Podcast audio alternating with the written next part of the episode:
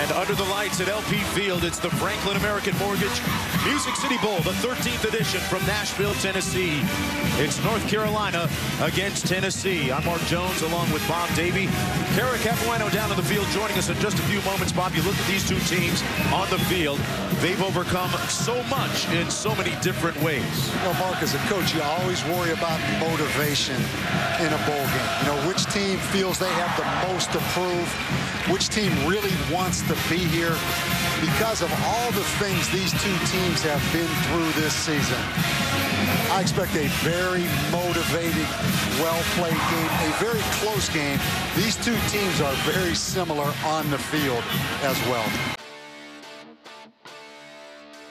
Welcome to another podcast from InsideCarolina.com, the independent voice of UNC Sports. Brought to you by JohnnyT-shirt.com, the go-to provider for all your Tar Heel gear. What is up? What is up? What is up? Good evening, or morning, or afternoon, or whatever time you're listening to us or watching us here on Inside Carolina. I'm Joey Powell. Welcome back. It's another new season of the Throwback season two, episode one. And y'all, let me tell you, not only am I glad to have this platform again to be able to go through these old games and big moments in UNC athletic history, but I'm really pumped to be talking about the game we're talking about today with the guys that I'm talking with. And as you see them here on your screen, as always, the most beautiful, uh, bombastic, uh, just intelligence beyond sports writer on the Inside Carolina roster. Greg Barnes is here. Greg, how you feeling? I'm feeling great. Looking forward to uh, reminiscing here. Yeah, man, it'll be a fun one. And dragged away from the pits of fatherhood uh, as he joins us looking refreshed because his kid is sleeping. Life is starting to get into a new normal for the man. Uh, number 66 in your programs, number one in your heart. Mike Ingersoll, counselor, how are you? Uh, I'm I'm doing good, Your Honor. When you said beautiful and bombastic, I thought I was coming to you. Yeah, I know. Well, I knew I knew you weren't coming to me. That's well, look, I try to gas you guys guys up as best I can so that we can have a good podcast for the people because that's what we're here for. We're here for all all the folks out there in IC land who are who are digging us tonight. And uh, guys, you know why I brought you here. I'm going to set this up, but before I can set it up, I want to talk a little bit about nostalgia because that's what this throwback is all about. And you know what? You can actually buy nostalgia. You know where you can buy nostalgia? Johnny T-shirt. JohnnyT-shirt.com. Well, well you know how you know how I can say they buy you can buy nostalgia from Johnny T-shirt because they have things that are throwbacks. They have things that are from now. They have things uh, like shirts and hats and gadgets and what have you with the UNC logo and moniker on it that will take you back to your time in Chapel Hill, or if you're a fan, the time that you went to your first game or wherever you first came in contact with the UNC brand, Johnny T-shirts got it. They've got all of the top brands possible, johnnytshirt.com or right there on Franklin Street in Chapel Hill. Great folks. They've been supporters of ours for a long time. We want to make sure we show them some love the way they have shown love to Inside Carolina and the IC family and all of the great content that we put out and hoping to continue that string that string strand, trend, all of those words that I just amalgamated. Uh, we want to make sure that we're continuing that with good content tonight. Tonight, we're going to talk about the 2010 Music City Bowl. You know what gives me nostalgia, Joey? What's that? All of Greg's dark hair reminds me of when I had some. And you know how I know, you know how I know it's legitimate, how I know it's real? Look at his scruff on his face. It's just as dark as the hair on top of his head. Just like you know how everybody can know that the hair on top of my head is really gray look at the translucent scruff on my uh, translucent down here on my on my jawline and my chin. I'll see you with the SAT words Joey, over there. Joey, people watching this may make the very poor mistake uh, that for some reason I am close to Mike's age when in fact I am at least a decade older than him. So Minimum. how about that for genetics? Man. Yeah. Genetics and untreated concussions. Yeah. there we go. There we go. All, all of which are valid and real. And yeah, I, I, do think Greg's got a little bit with the scruff. He's got almost a, a Charles Bronson thing going on. If he could, he could pull off the stash, I, I, I could see it. I made a mistake at work today, and I told him just blame the CTE because my brain basically looks like an ant farm. just tunnels and holes all over the place. just well, at least they left the good parts, right? And, yeah, and I'm, yeah. I'm going to bleed that good part dry tonight. Uh, 2010 Music City Bowl. Nashville. Uh, it was the last day of the year. Uh, what what's that? 1231 2010 if you're keeping score by the um, by the old uh, ecumenian calendar or whatever. UNC comes into the game seven and five. Um, UT comes into the game six and six. Both teams, you know, North Carolina kind of backdoored their way into this game. Mm-hmm. Uh, had a great season, a lot of, you know, and we've talked about it extensively on Inside Carolina. Mike did a great write up about it. Um, Greg has covered it extensively, but we talked about that 2010 season and how up and down and just how loaded the team was, but dealing with the NCAA stuff and then the injury bug, which was so rampant in the locker room that year. UNC kind of swooned late into the season. They dropped a, a game to NC State, uh, dropped a game to Virginia Tech. Virginia Tech was ranked, uh, eked by Duke, I think by five or so, but UNC still had kind of the it factor and was a very attractive team to have in this game. And I got to think that's why the, uh, the, I think it was Franklin American Mortgage people wanted them at that time. UT, different side, kind of, kind of a different situation. They struggled early, had some quarterback issues, put Tyler Bray in, in I guess October, and then won their last four games to get into a bowl. Uh, not necessarily the best season by Tennessee fans' terms, but definitely a good season considering that they were on their third coach in three years, which got mentioned ad nauseum during this game. Uh, but then also, you know, with a freshman quarterback, uh, and in 10 years ago, a freshman quarterback was still a little bit of a novelty. So Tennessee kind of gets in this game. They're definitely a big draw, as you will see on this game. Uh, it ends up being a probably, if I'm being generous, 85 to 15 orange versus uh, light blue in the stands. Uh, I, I, mean, I, I remember being at that game. I don't know if you guys can remember because you guys were on the field, but if I heard Rocky Top one time that night, it, was it was reminiscent of something that would have been in a uh, a torture chamber in uh, some sort of U.S. prison camp because it was everywhere. Whether they scored or not, they played the song. Mike, did you hear that on the field? Uh, no, all, all, all that I, I will say that I was more concerned on the sideline with the warm air that was running through the through the bench because at that point, uh, my public schooling that I grew up with never afforded me the opportunity to experience something as luxurious as warm air running through an NFL sideline bench. And I was pretty uh, mesmerized by that whole experience, to be honest with you. So no, I didn't hear the Rocky Top, but um, it was pretty. It was obvious when you looked in the stands who the home team was in that game. It was you know, if there were 60,000 people there, 55,000 of them were wearing orange.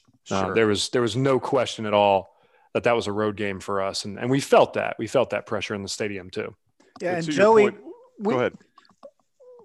That was the year that that we first started traveling for our pregame radio show. I see, mm. um, and the funny thing about it, I guess, kind of sad if you want to think about it, is everybody had built up towards that LSU game and mm. so we we had uh, rented out a parking lot uh, outside of the the Georgia Dome, and you know it, it, fit with what was going on with UNC football because you know we had issues with the uh, the beer kegs, like the audio wasn't working with the uh, the broadcasting equipment. It was just a mess, but it was our first time, and we got through it, and we always kind of laugh about that. Well, WCHL had set us up inside a bar uh, there in Nashville and for those who have not been there, it's a great setup because you have the downtown strip, right? Broadway, yep. It's, it's, excellent. And you go there and you party all day. And then all you have to do is walk across the bridge, across the river to get to the stadium. Mm-hmm. So it's fantastic. But to your point, as, as we're walking in and I'm trying to find this bar because we're set up in the very back of this bar broadcasting, it is nothing but Tennessee fans. Um, and fortunately, we had been able to get the word out that, hey, we're broadcasting from this particular bar. So there was enough Carolina people in there. But just walking up and down the street, it was all orange. That's all you saw. And so we knew at that point in time, early in the afternoon, they were already rowdy, uh, but it was going to be a predominantly Tennessee fan base, uh, Tennessee crowd. And, and as it turns out, it, it, that, that proved uh, problematic as the game wore on we had a we had a feeling we were going to have an issue in terms of fan presence and and ultimate uh, vibe and buzz in the stadium during the week when we were out partying during the week. And every single person we ran into was a Tennessee fan either coming in from out of town or from Nashville or somewhere proximate to Nashville in Tennessee. Every single person had orange on or a Tennessee hat or you know it was you, you could you could tell. And we we the message was sent fairly quickly in the week for us that it was going to be a tough environment and it wasn't going to be a typical neutral site bowl game.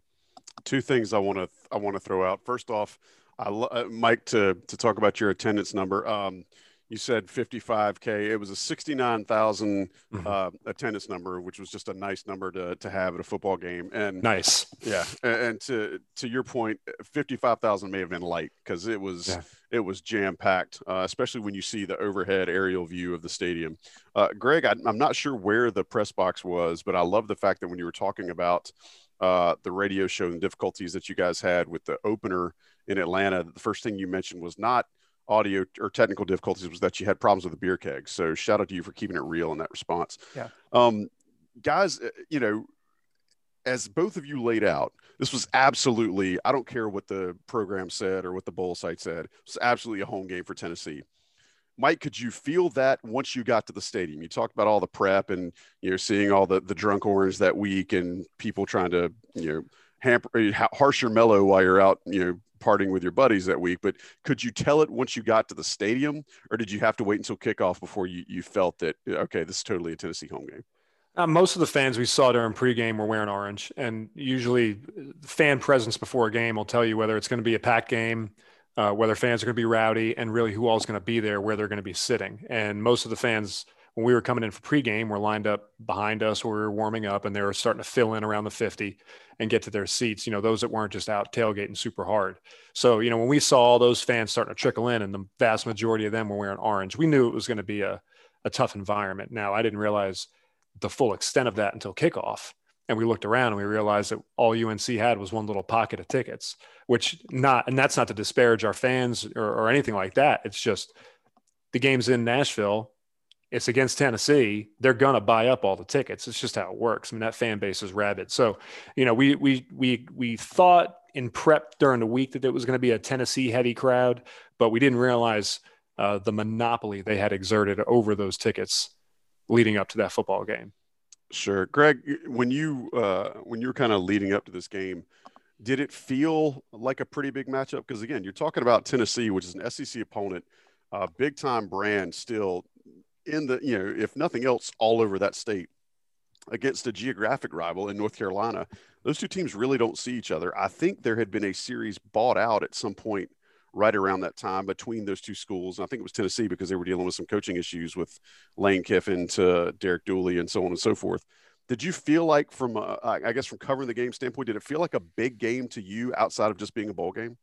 For sure, and this is back when the Music City Bowl was was a bigger deal than maybe it is now. It was higher mm-hmm. up on the bowl mm-hmm. hierarchy, mm-hmm. um, and so I think the fact that they were able to get Tennessee uh, in the home state and get you know, Butch Davis in North Carolina, which had received all of the attention in 2010, um, it was kind of a no brainer. And so North Carolina got a little bit of a bump because of that and because everybody knew that I mean, it was a good team, even though they'd been through so much adversity. And so for sure, that was that was a very big um, scene for North Carolina to be able to finish the season. So we knew that going in. Uh, we also thought that hey, uh, it's, it's a big matchup. Um, it's, it's a big bowl game to play in. Given everything this team has, has gone through this year, this is a legitimate opportunity to close the season on a on a high note. Um, we just never envisioned that it would actually end the way that it did. I'll tell you what was, we'll get there. I'll tell you, I'll tell you what was funny and what really hyped that game up for us internally was in during off-season workouts. You were talking about this, uh, Joey. You were, you mentioned how the series that got bought out. Um, it's a border rivalry, and it's in Tennessee. I, I should preface everything I say with this: Tennessee North Carolina football is a game that should be played much, much, much more frequently than it really sure. is. And I think historically it was, and then the series just kind of died off. But it is a natural border rivalry. Um, and, and, I think the fan base is would treat it that way. And it's a game I'd like to see more. I'd like to see more UNC South Carolina and more UNC Tennessee, just as a regional type thing, if we'd ever be able to get it. But during off-season workouts, that's when that that's when the game we were supposed to have got bought out. Mm. Uh, and I can't remember who we. I think maybe we replaced them with Rutgers or someone. I can't remember who we replaced them with, but but uh, Dooley canceled the home and home series, or I should say Tennessee's AD. Dooley just co-signed it. Uh, Tennessee's AD canceled the home and home series, and one of the reasons that we heard from Tennessee's camp was that they were in a rebuilding phase, and you know they were trying to make sure they had you know the best schedule possible to realize early success for all the young players and the rebuilt roster and blah blah blah and what that amounted to was that they didn't think they were of the caliber that UNC, you know, that, that Carolina football was at that time. And that was something that I believe came from Butch. You know, that that wasn't a that wasn't the PR statement that was released, but that was a conversation that happened internally between the staffs. You know, why we're doing this. It was explained to us that look, man, we're just from Tennessee's camp. Like we're just not we're not in a position to be able to compete with that roster because the NCAA stuff hadn't hit yet, not at least right. not in its not in its full glory. Uh, so yeah, I mean, it was it was a fair assessment, frankly. Um, you know, that team we had, we've talked about a million times for the last decade, how stacked it was. But you know, it was funny to us because in the offseason, you know, they canceled that game and we laughed about that during offseason workouts and we were clowning Tennessee during offseason workouts. I remember the day that it happened and we got told the, the game was going to be canceled for the home and home series. And then we end up drawing them in the bowl game. And it just, for us internally, that was like, this is, this is hilarious to us because you can't get away from us. You've tried yeah. to get away from us and now here it is. So we were a little determined to show them and pre, you know and prove them right. This is why you canceled this game. This is why you canceled that home and home. We're going to show you why. Um, so there was some added motivation there for us, even though we were playing with you know essentially a depleted roster. Yeah, Joey, and to, to kind of back up what Mike's saying there, uh, the release came out on August 17th. So that, that was before uh, the famous Holden Thorpe press conference with all the academic stuff. Uh, right. Uh, but Mike Hamilton, who was Tennessee's athletic director, actually gave this quote to Joe Schad at ESPN. The reality is we're not back to where we want to be yet. And then said, quote, uh, effort is to lighten the load regarding the schedule. That's got to sting a little bit if you're uh, if you're a Rocky Top fan. So, Greg, I, Mike did a great job of kind of setting the kismet that came between this you know game getting canceled and still appearing at the end of the schedule going into this game, you know, you had a lot of different things going on. I, I think you had some players who were injured. Uh, you had some players who had some offseason things they tried to get cleaned up and just couldn't get back in time for the game. You probably have some guys that sat out due to uh, pro aspirations. Greg, do you remember as the 15 practices or whatever so happened? do you remember when you felt like, okay, this is really going to be a depleted team? Because if we're being honest here, there was a lot of names that played that season whether healthy or not, that were not available for this game. Yeah, I, mean, I guess really it was kind of the, Anthony Elzy news. Um, I think that was really what what kind of stood out as all right. This is going to be somewhat of a somewhat of an issue. Um, but you know, it was an interesting year, and you know, Kevin Reddick said this the next year, and and I agreed with it from the time that that it, the season transpired. I really thought this is one of the most impressive years that I've that I've covered. Um, I'm, I'm 15 years in now covering UNC football, and this one still stands out. Uh, not only with the coaching staff with what they did, but the players had so much crap to deal with all season long, and it seemed like it was just hit after hit after hit. Um, and yet they they persevered and they were solid throughout, and they they never made excuses, uh, and they kept battling. And so even though there was you know some players out and there was some things that didn't go their way, um, I don't know if I was immune to it at that point in time. I mean, something we were aware of, but we just felt like you know these guys have been through this. This is not going to shock their system. Right. Uh, they're just going to go out and, and bust their tail. And um, oh, there was some some bad news. It, it wasn't anything earth shattering, at least to me and to other members in the media. Well, Greg, I'll tell you, I, I appreciate. I, sorry, Joe, I didn't mean to cut you off, but I'll, I'll tell you that I appreciate you saying that. Um, that's a point that I've made to a lot of people, and I think I made it at the time. You know, in my personal life, just you know, family and friends. There was a lot of national championship aspirations going into that season, and we, we and I and my teammates and all of us talked about it a lot in that, you know, that that um, that in memoriam 2010 piece that you know we published over over the summer. Um, there was, or, or I guess in the early fall there was uh, there was a lot of talk about national championships, and there was a lot of talk about conference championships and Orange Bowls, and a lot of expectations. And I will say that for me personally, one of the things that I took out of that season was that I may have been more proud of that team. Very similar to what Kevin told you. I may have been more proud of that Music City Bowl team winning eight games, which to me seemed more impressive given all the circumstances and given all the loss and all the depletion and all the distractions than if we'd been playing at full strength and just met expectations and played for or won a national championship or an Orange Bowl. I, I there's just something about that season that I thought my teammates deserved a lot of credit. And some, a lot of people recognize that. Some folks, you know, that's a gloss on the season that you don't necessarily appreciate uh, if you don't, if you haven't paid attention to it at, you know, at a granular, granular level, the way that you did, or the way that you know my teammates who lived it did. But there was something different and special about that season. And I think that the eight wins, beating Tennessee, an SEC opponent, in what is a rivalry game with all of the backdrop of canceling the game and all and all that irony that came with it, that um, you know, being an SEC team and essentially, you know, in their home state at what is essentially an SEC home game, you know, and winning eight games after all the distractions, after all that loss, and, and, after all the things that we had to deal with that season, I was I, I, I, say I'm probably more proud of that team than I would have been if we won a national title. I'll never know if we won a national title how I would have felt, but I can say that there was there, there's a lot of there's a lot of kudos that that should go around to my teammates and uh, especially that coaching staff for getting that team through that season and finishing it out on a high note. A bowl win, which we weren't able to pull off the two years prior at full strength either, I should say. Right. And I've mentioned this a couple times on on our podcasts uh, but not in this particular setting.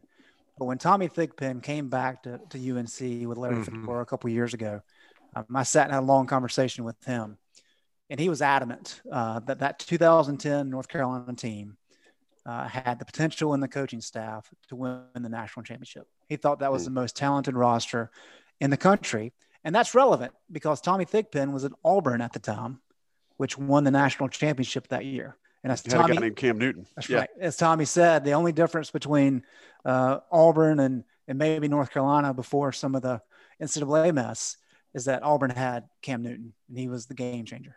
So, so let's uh, let's get into the game itself a little bit because I think you guys have nailed kind of what it felt like coming into it and, and a little bit of the off-season prep and kind of the the hullabaloo around the actual you know, game and the pageantry. This game started out very much like North Carolina was going to walk the dog on Tennessee with some smash mouth, just run it downhill, which is, you know, was kind of the the hallmark of of Butch's teams. They were never going to be really flashy, but the defense was going to win the game for them. The offense was going to do, you know, a lot of ball control, just beat you at the point of attack type stuff. And you know, Shaun Draughn gets a, and we're going to talk to him a little bit later, but Shaun Draughn gets a 58 yard touchdown like five plays into the game, four plays into the game for UNC on offense. Mike, mm-hmm. did you guys feel like, oh, this is going to be easy? Well, we never thought it was going to be easy because we we watched plenty of film on them, and I will give Tennessee a lot of credit here. That was the best six and six team I'd seen on film in a long time and they just they caught some tough breaks in some games earlier that year. And if you go back and you watch tennessee's season you know we had a couple close games went our way. They had several close games that went the other way. But there was no doubt that that team was talented and there was no doubt that that team played ex- exceptionally hard on film. So we knew the opponent that we were going to be dealing with when we came into that game. It was surprising frankly that we broke one open so quick uh, especially on the ground like that I didn't think, you know, everything we'd seen from Tennessee on film was that, you know, they had an ability to stop the run. And we thought that their personnel up front matched up well with our personnel up front and that we were going to have to beat them through the air and really execute and be clean. So busting one open real quick and hitting them in the mouth like that early on in that game on that first drive, we really thought set the tone for the rest of the game. Now, what you saw later on was it ended up being a, you know, we traded blows back and forth. Tennessee really hunkered down and started taking care of business after that. Um, and, and, I think we really just we caught them on on their heels. Um, I, am not sure what happened for them. I don't know if it was a coverage breakdown uh, or a personnel breakdown or what what have you. Or you know maybe I'm not giving credit. We may have just perfectly executed that outside zone because we I mean we broke it on. It was essentially it was 19. It was just a simple outside zone. Um, we got the backside cut off. Uh, you watch Ed Barham on the film. Ed gets a great block on the front end. Shaun makes a guy miss. The field was a little slick at that point. Mm-hmm. Um, you know, the the evening dew had just started setting in on the grass. Shaun makes one guy miss, and he's off to the races. And I will tell you that it, when when that happened, I thought it was going to be Shaun's coming out party, which is exactly what it turned out to be. Yep. And we were trying to do that for him because Shaun had been such a workhorse for us that entire year.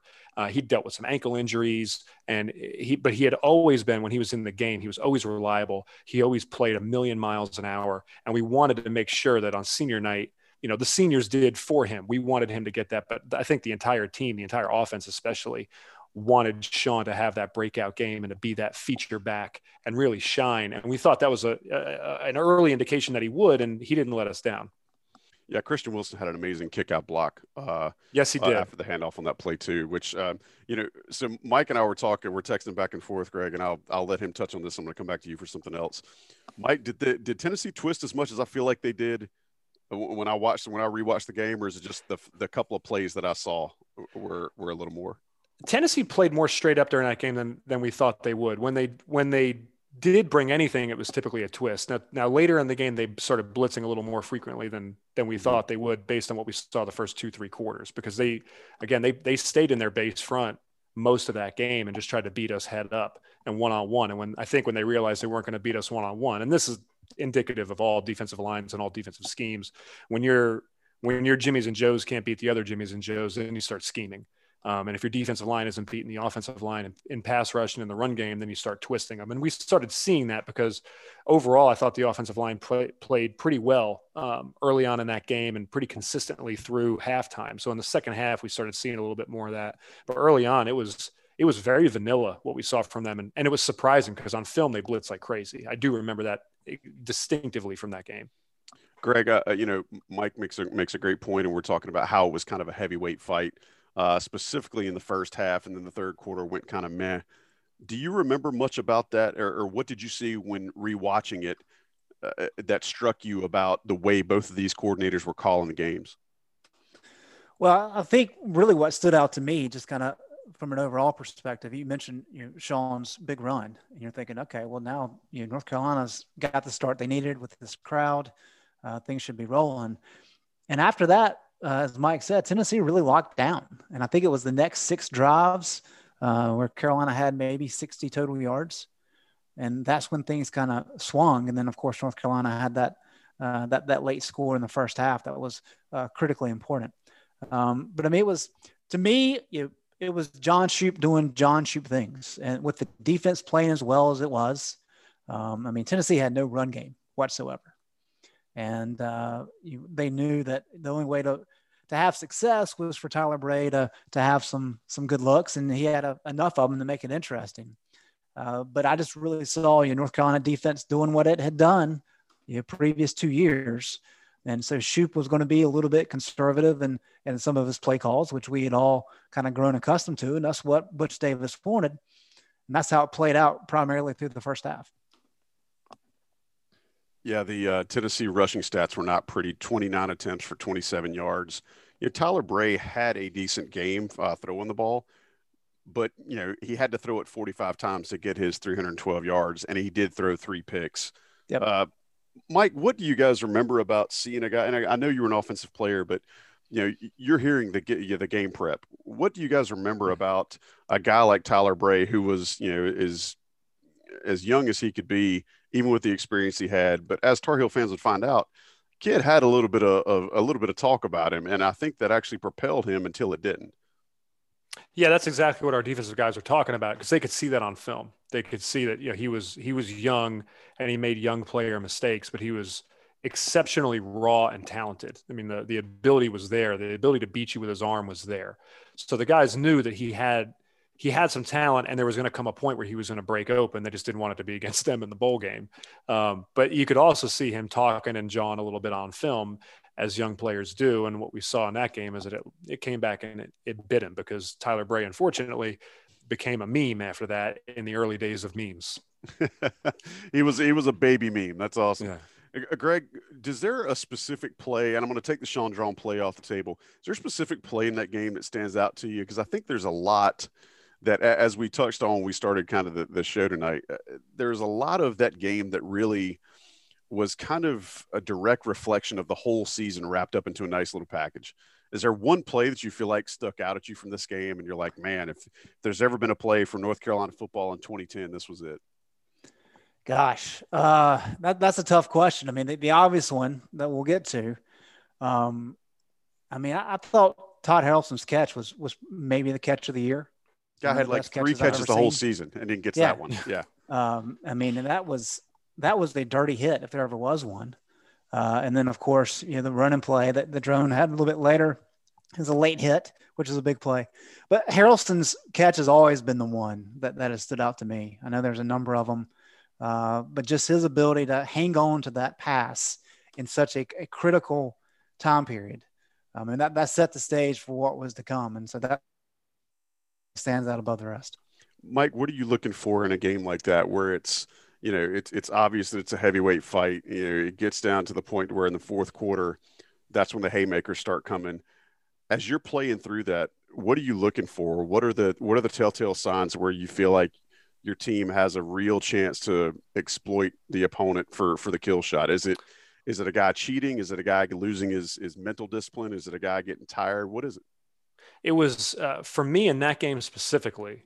It was huge chunks. So we had a lot of big plays, and we mm-hmm. won the explosive play battle. And when I talk about explosive plays, you know, this is a John Shoop thing. You know, explosive plays are anything 20 yards or more, whether through the air or the ground. And we definitely won the explosive play component of that of that football game. And I think back to playing. I was actually just rewatching it on the on the, the all 22 while Greg was talking. Um, there was a there was a 40 yard touchdown. TJ rolls out to his left. I think it was third and one from the 39 yard line in the second quarter. We were down 14 to 10. Mm-hmm. TJ rolls out to his left. You know, we get decent protection up front. I think they only ended up bringing three. They dropped a fourth. Um, you know, they tried they tried some movement up front, but you know, left side did a really good job of. Um, and I think it was James Hurst was over there with with John Cooper. James did a really good job of watching defensive end down when he tried to come inside, and they just gobbled up what was what was supposed to be a design twist over there.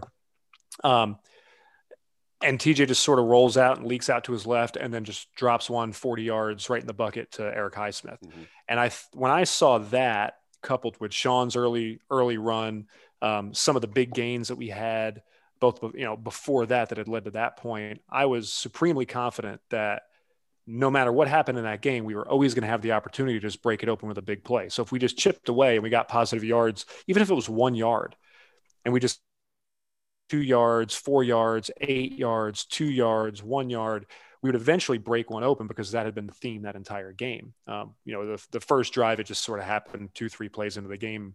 I don't want to say by accident, but, you know, by accident. And we, um, but we saw that theme continue to play out every drive after that for the most part, with the exception of, you know, we had at one point where it's six, six drives, 60 yards, but everything else surrounding that little, you know, hiatus – we were able to to get big chunk plays. They might not have gone for touchdowns, but we were able to get 15, 20 yards a clip really whenever we wanted to. So I felt supremely confident early in that game that even if we were down, we would come back and we would be able to retake the lead if it did become a shootout, which is exactly what ended up happening. And I think that that third and one from the 39 in the second quarter, that touchdown, we were down 14 to 10. I think that's a mm-hmm. perfect example of that.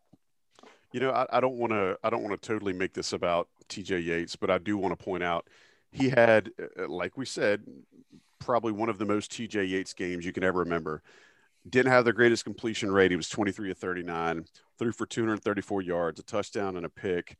Um, the other thing is he managed the game well, and I, I think yeah, part of that's him being a senior but also part of it's him being synced up with all, with his offensive coordinator. There was a point in the fourth quarter, uh, which looked at that point like UNC had, had, lost the game, the third and twenty to Dwight Jones, where he literally hits Dwight Jones in the hands uh, as soon as Jones comes out of his at the top of his route, um, and he's catch he catches it just beyond the sticks.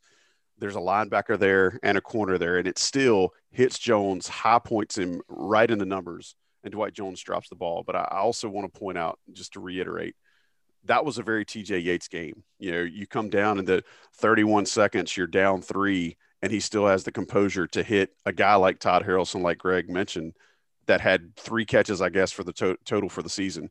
Hits him right over top of the, you know, right over top and underneath the coverage.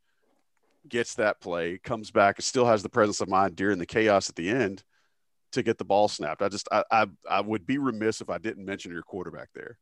Well, TJ was never rattled. That's something he never gets credit for. TJ at no point in the in the four years that he was a starter, maybe as a freshman he'd get it and he had the freshman jitters, but beginning his junior year, TJ didn't really get rattled, not on the field. Um, it, it, fan pressure and some of the stuff that happened off the field, it, most of it undeserved, um, you know, would affect him on a personal level. Um, and I, I, was there for some of that. And I think TJ would tell you that, you know, there was some criticism, some stuff that happened to him off the field that sort of comes with the territory, but some of it got kind of vicious. That stuff, you know, that that stuff wasn't cool. But anything that happened on the field, there was nothing that TJ couldn't handle.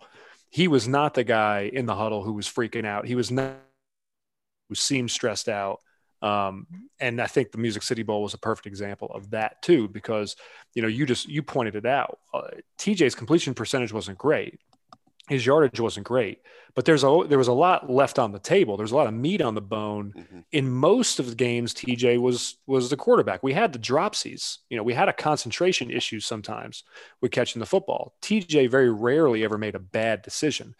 Maybe you know a yard or two in a different direction. Maybe you know maybe he leads a receiver a little better. Maybe maybe puts it at a slightly higher point where only the receiver can catch it. But TJ threw a very catchable ball, and he always knew where to go with the ball. So his decision making was never the concern, and his composure was never the concern. So yeah, TJ's ultimate numbers, you know, that's really that's that's the best way to judge a quarterback, I guess, if you're going to do it objectively. But subjectively, unless you're in that huddle or really watching the film and sort of understood what you were watching, TJ always knew what he was doing. There was no there was no frazzling of TJ Yates. His composure was always excellent. So, Greg, before we get into the melee that was the end of this game, what are you seeing or what are you feeling? Again, I, I, and I don't remember if you if you mentioned earlier. Were you in a press box? or Were you on the field? Well, I was in the press box for the bulk of the game. Okay. But then, with about five minutes left, uh, Buck Sanders and I uh, sauntered down to the sideline. So, at the end of the game, uh, we watched from the field. Okay, so uh, that'll that'll be a good segue. Uh, did you guys have any sense as it got into the, the the fourth quarter and late in the fourth quarter that it was going to to come down to the wire? Because it, it kind of seemed like UNC was just letting their chances slip away and slip away and slip away. Yeah, it did. The fact that that Tennessee um, looked pretty good there. Uh, you know, third quarter was what it was, but you know they, they took the lead early in the in the fourth, um, or I guess midway through the fourth. You kind of had the feeling that the home home field crowd was going to be beneficial to them, and that North Carolina just just had to have uh, a couple good plays put together. Um, and it looked like there at the end that Tennessee was going to be able to maybe run out the clock um, and defense you know steps up and, and North Carolina has one more chance. So we never felt well. I never felt as though this was a game that North Carolina was destined to win. But I did think, as as Mike laid out, you know, TJ Yates was not going to cower in this situation. Um, you know, the year before when he's getting things thrown at him after after one of the home games, uh, I talked to him after the game, and you know, just just as a as a man, I'm a little bit pissed off that that fans are, are treating the quarterback that way and throwing stuff at him. Um, I was a little. It was Florida State. It was. It was a Florida State game. Yeah, I guess it was I, Thursday night game, right? Because I, I got hit with it as it bounced off his shoulder pad. Yeah. he was getting stuff thrown at him as we were walking through the tunnel. Yeah. Right. So, you know, I'm a little irritated and I'm not even playing the game. And yet I'm talking to TJ and, you know, TJ's TJ. Calm, cool, collected. Um, and so if you can keep your poise in that kind of moment, you know, this goes throughout the whole whole season, but you always kind of felt like you know he would give you a chance, and he he wouldn't he may not make the big play, but he really wasn't going to hurt you. Um, and so up until the final minute, you know, kind of thought you know North Carolina has a chance. They got a great field goal kicker, uh, but there wasn't a lot working for the offense late, and so you kind of in that moment of all right, well something's got to work for them. They're running out of time. All right. So let's get to the juiciest part of this. And I know, uh, you know, North Carolina fans, especially the ones who were there, probably love hearkening to this story. And I don't want to belabor the point about, well, what if it didn't play out the way it did? You know, how painful would it be? Because, you know, in the end of the day, North Carolina won the game. But I want to try to set this up for everybody. Um, I'm sitting here looking at the the play by play so UNC has punts after the uh, fail failure to convert the third and twenty or whatever it was.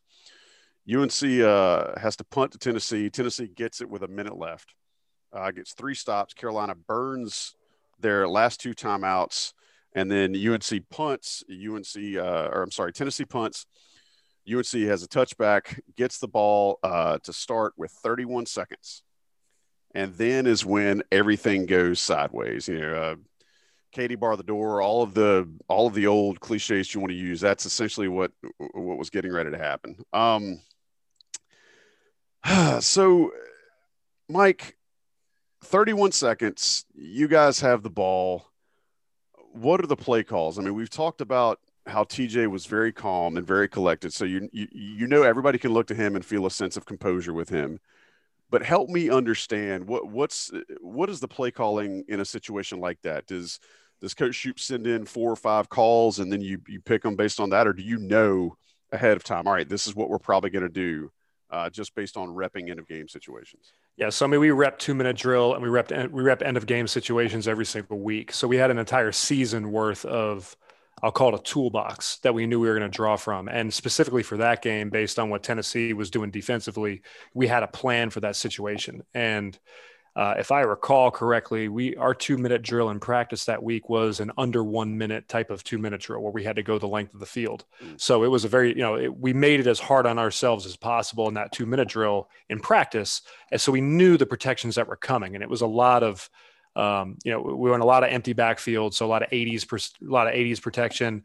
Um, you know, we'd go a lot of 60s protection with you know once in a while some six man, you know, where the back would release if if his guy dropped into coverage. You know, we'd get another receiver out uh, into a route, and and we knew that stuff because it was our we ran that stuff, I should say, because it was our bread and butter, and we were all very comfortable with that. We knew, you know, offensive line knows all the calls, receivers, running backs tight ends all know the all know the route combinations that come off of those uh, come off of those packages. So, you know, when you get into those situations, you revert back to what you know. So we had an idea what was coming and, and what we were going to run. It was nothing. Nothing was called that no one didn't know how to run. I mean, every guy, you know, down to the third string knew exactly how to run, what would be called, and what may actually be called in that situation.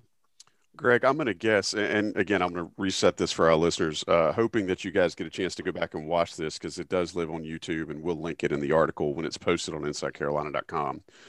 But it starts uh, first and 10 from UNC 20.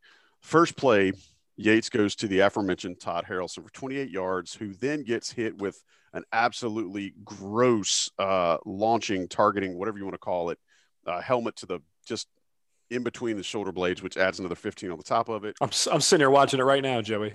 Gets it gets UNC to the Tennessee Balls away. yard line. Balls away and Todd's dead. There it it's, is, right there. It's brutal. And how Harrelson holds on to the ball, I'll I'll never know. Greg, I'm assuming based on where uh, the way the benches lined up and where that ball was caught, was that right in front of you and Buck? We were a little bit further down uh, to the left. If, if you're looking at the uh, the YouTube replay, uh, okay. but yeah, we, we saw it and we heard it. More importantly. Mm. So is is that one of those situations where you guys are like Harrelson, Harrelson? Oh, oh, Todd Harrelson, because uh, again, he he was just a guy that didn't get used a lot that year. Right, and, and Todd was a guy that had a lot of potential. Mm-hmm. Uh, he was the kind of guy that you'd hear a lot about in the offseason. So you're he always kind of from waiting. Tennessee, wasn't he? I feel like he was a recruit from Tennessee. May have been. I'll look that up. I'm sorry. Go ahead. May have been. Rashad, um, Rashad, Mason was from Tennessee. He was from. I think he was from Nashville. He was from Nashville. Right. Right. Yeah. Um, but that was a situation, you know, where first of all, you're worried about is the guy going to be able to get up? Right. Um, because that was a, you know, a very rough hit. But when you see it, you're like, wait a minute, that guy really do that? All yeah. of a sudden, forget about the clock. Now you're only needing, you know, 15 yards to get a, a comfortable field goal attempt. And so you go from saying, okay, this is going to be a miracle. Uh, you maybe then get lucky to all of a sudden saying, all right, well, they've got a shot now. They just have to make a couple good plays, and and they can at least force this into overtime. So uh, my, my mistake, Todd Harrelson from the 252 Chesapeake, Virginia, right. uh, Oscar Smith High School. Uh, but good call on Rashad Mason because he absolutely was uh, was from Tennessee. Mike, so they have that stupid uh, launching targeting penalty, which again, that's that's just a mental breakdown. It's a guy trying to just go in for a kill shot that he didn't need to make. Do you guys feel like at that point, oh, we got him now? Like from a standpoint of they're rattled, or is it still very much like we've got to do this, this, and this? No, I mean we never. Unfortunately, in that situation, you know, you never you never feel like you've got them um, because that's that's a luck thing. You know, we got lucky that we didn't get lucky that Todd caught the ball. We didn't get lucky that TJ put the ball where it needed to be. We got right. lucky with an extra 15 yards. So you know, we never we didn't we didn't feel like we had it. But the one thing we did realize was that Tennessee was starting to implode the way that They had imploded earlier in the season on film, late in games, and they were making mistakes. And they were doing that throughout the game. That, I will say that that was one of the most uh, talkative games and one of the dirtiest games that I'd played in. Um, I would, I, I've put Virginia as the dirtiest team we played year in and year out. And then you got State and Tennessee are, are are pretty close there. Well, now I um, got to make you elaborate. If you're talking about some of the chirping that was going on, uh, give, give, us some examples. Some of it's not suitable for work, but I mean, it, it was That's it, okay. Share us what is suitable. It's uh, well, I mean, a lot of just a lot, a lot of cursing, a lot of, uh, a lot of, a lot of uh, insults, a lot of making fun of people's bodies. Uh, and I was doing, I was the one doing most of that. And if you go back and you look at me in a uniform, I had no business making fun of people's bodies in a uniform. But, uh, but yeah, I mean, it's just, just, just a lot of that. You know, that that that Tennessee team had a lot of what turned out to be pretty decent NFL talent on it. Uh, Malik Jackson on the defensive line mm-hmm. specifically turned out to be a pretty good player for a little while. And um, you know, you, you, you see guys like that on film, and if you're a guy who talks, you start figuring out a way to, to get under their skin. They were doing the exact same thing, but they, t- I mean, it, Tennessee talked every single play, no matter what they did, no matter how bad they got beat on a play, there was always somebody running their mouth, always somebody talking. That stuff gets frustrated after a while. So I was, I was impressed by our ability to stay composed. Offensively, we didn't have any dumb penalties. We didn't get any on stupid, unsportsmanlike penalties that I can remember. Um, Tennessee should have had more, but the refs kind of let us go. It was a, you know, it was kind of a backyard brawl type of game. But the, you know, we never felt comfortable after that 15 yard penalty because that's all luck. Now, the one thing I will say is that the very next play, we run 300 protection, which is just a quick strike. Uh, Dwight Jones runs a slant mm-hmm. and he gets hit real late. And it was obvious. There was a well, ref standing right there. If they hadn't called the and one on Harrelson, they would have had to call that one. And, and, and I don't know if they, you know, that that could be a makeup call or whatever that was, or a makeup non-call because they didn't think maybe Todd actually was targeted, but I don't even sure. I don't know how you make that argument. Um, but that that should have been another 15 yards. Now, when we saw that, we realized that Tennessee was was having to resort to some stuff. Tennessee yeah. didn't think they were going to win that football game. When you see things like that on the field, you smell blood in the water a little bit. Tennessee was having to start doing dumb stuff because they thought that was the only way they were going to get momentum back on their side and get the tone get the tone back in their favor. It obviously didn't work by the end of it.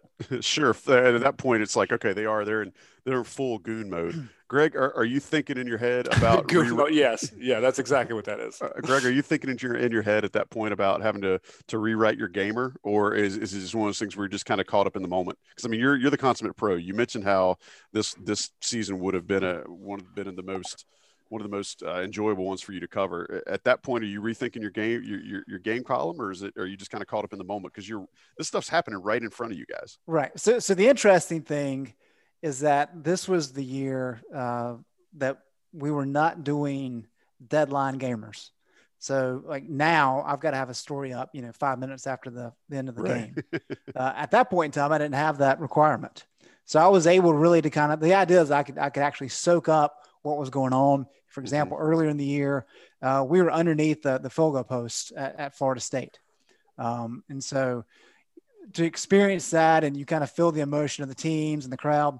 Uh, and so that was very beneficial. And so fortunately, I was not as worried about my gamer because uh, I had a little bit of time to to wait on that. And I was really just kind of trying to run the numbers in my head and uh, talking about that that penalty uh, against Harrelson that moved UNC to the 37. Tennessee's 37. Well, Casey's long that year was 49.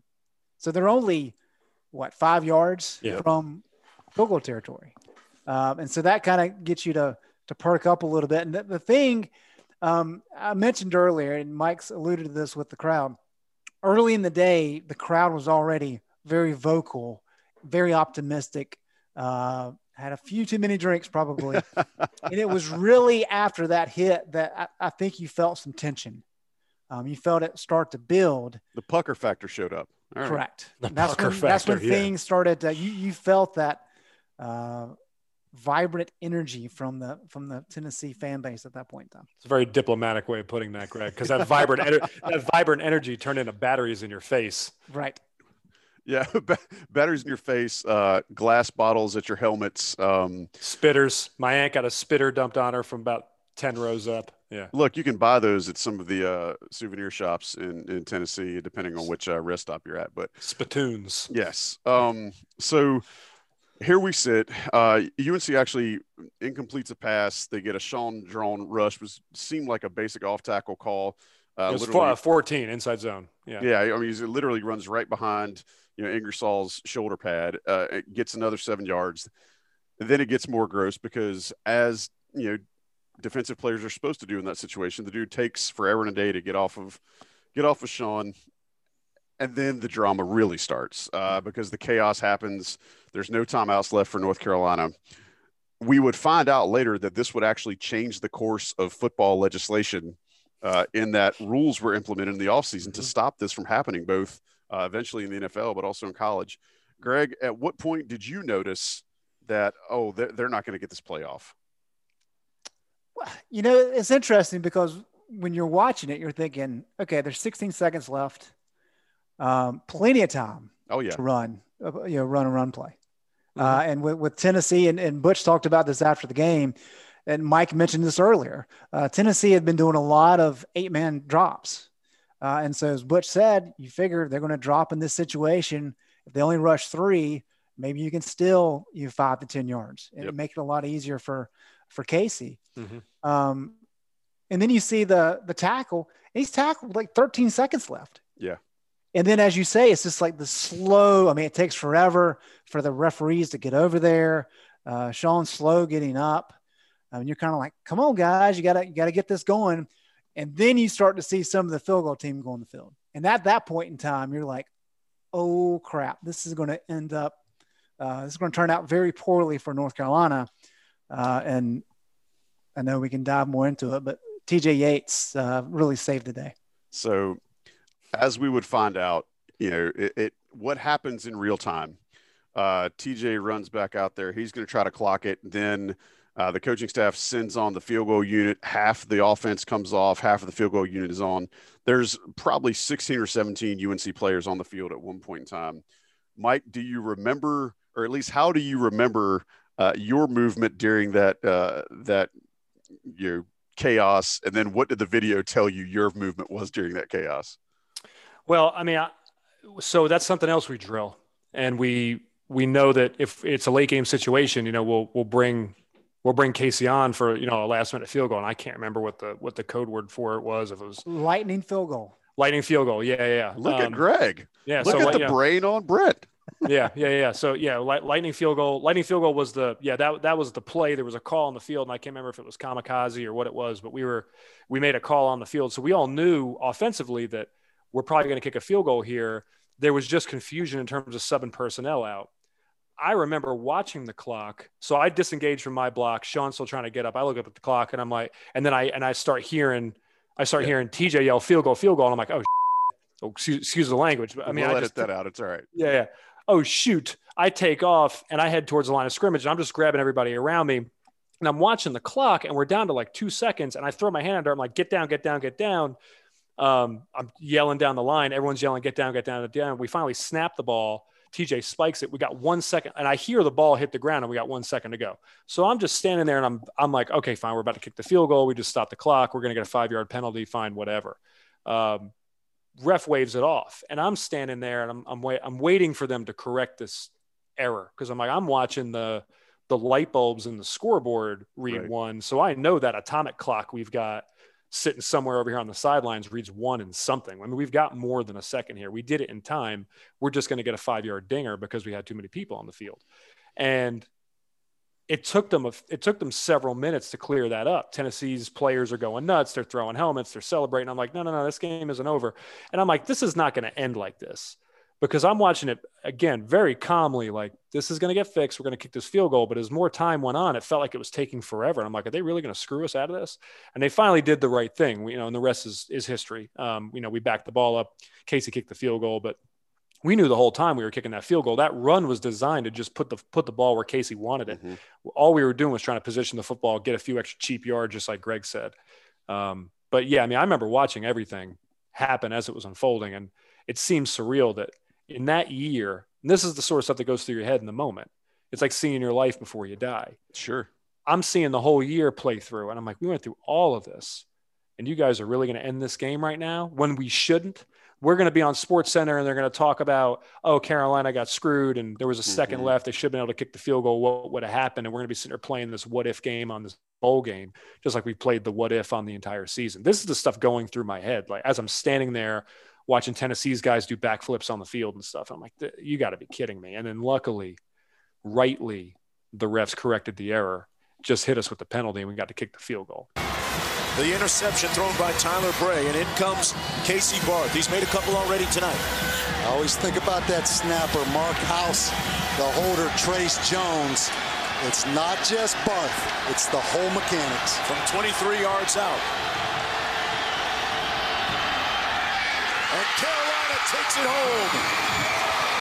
I love that you were that composed in the moment because, uh, and I don't know if it was alcohol induced or not, but I, I was not that composed. I, I Uh, wasn't nearly as I wasn't I wasn't as drunk as you. Okay, well that's that's that's good to hear. Greg, uh, what what did it feel to you? I mean, w- follow up on Mike or, or take us in a different direction, but your perspective because that seemed like forever and a day. And again, they actually called the game over on the field. I've never seen anything like that. Right. Well, a couple things. Number one, I, I- saw exactly what Mike saw. Um, and that I thought TJ, I, mean, I thought there was probably more than a second left when he Mhm. snapped and, and spiked the ball. So I thought they were going to have to take a look at it. Uh, but full disclosure, uh, my father is a Tennessee graduate, um, therefore is a Tennessee football fan. And so I've watched a lot of Tennessee games in my lifetime. And I happened to watch the Tennessee LSU game October Earlier that that, year in Baton Rouge. Yeah, For those who may not remember, uh, Tennessee, I believe, was up 14 to 10. Uh, LSU had like third and goal, second and goal on the one, getting ready to score. 20 seconds left. Bad handoff. The ball goes scooting back. Uh, time runs out. Tennessee wins. Uh, game's called over.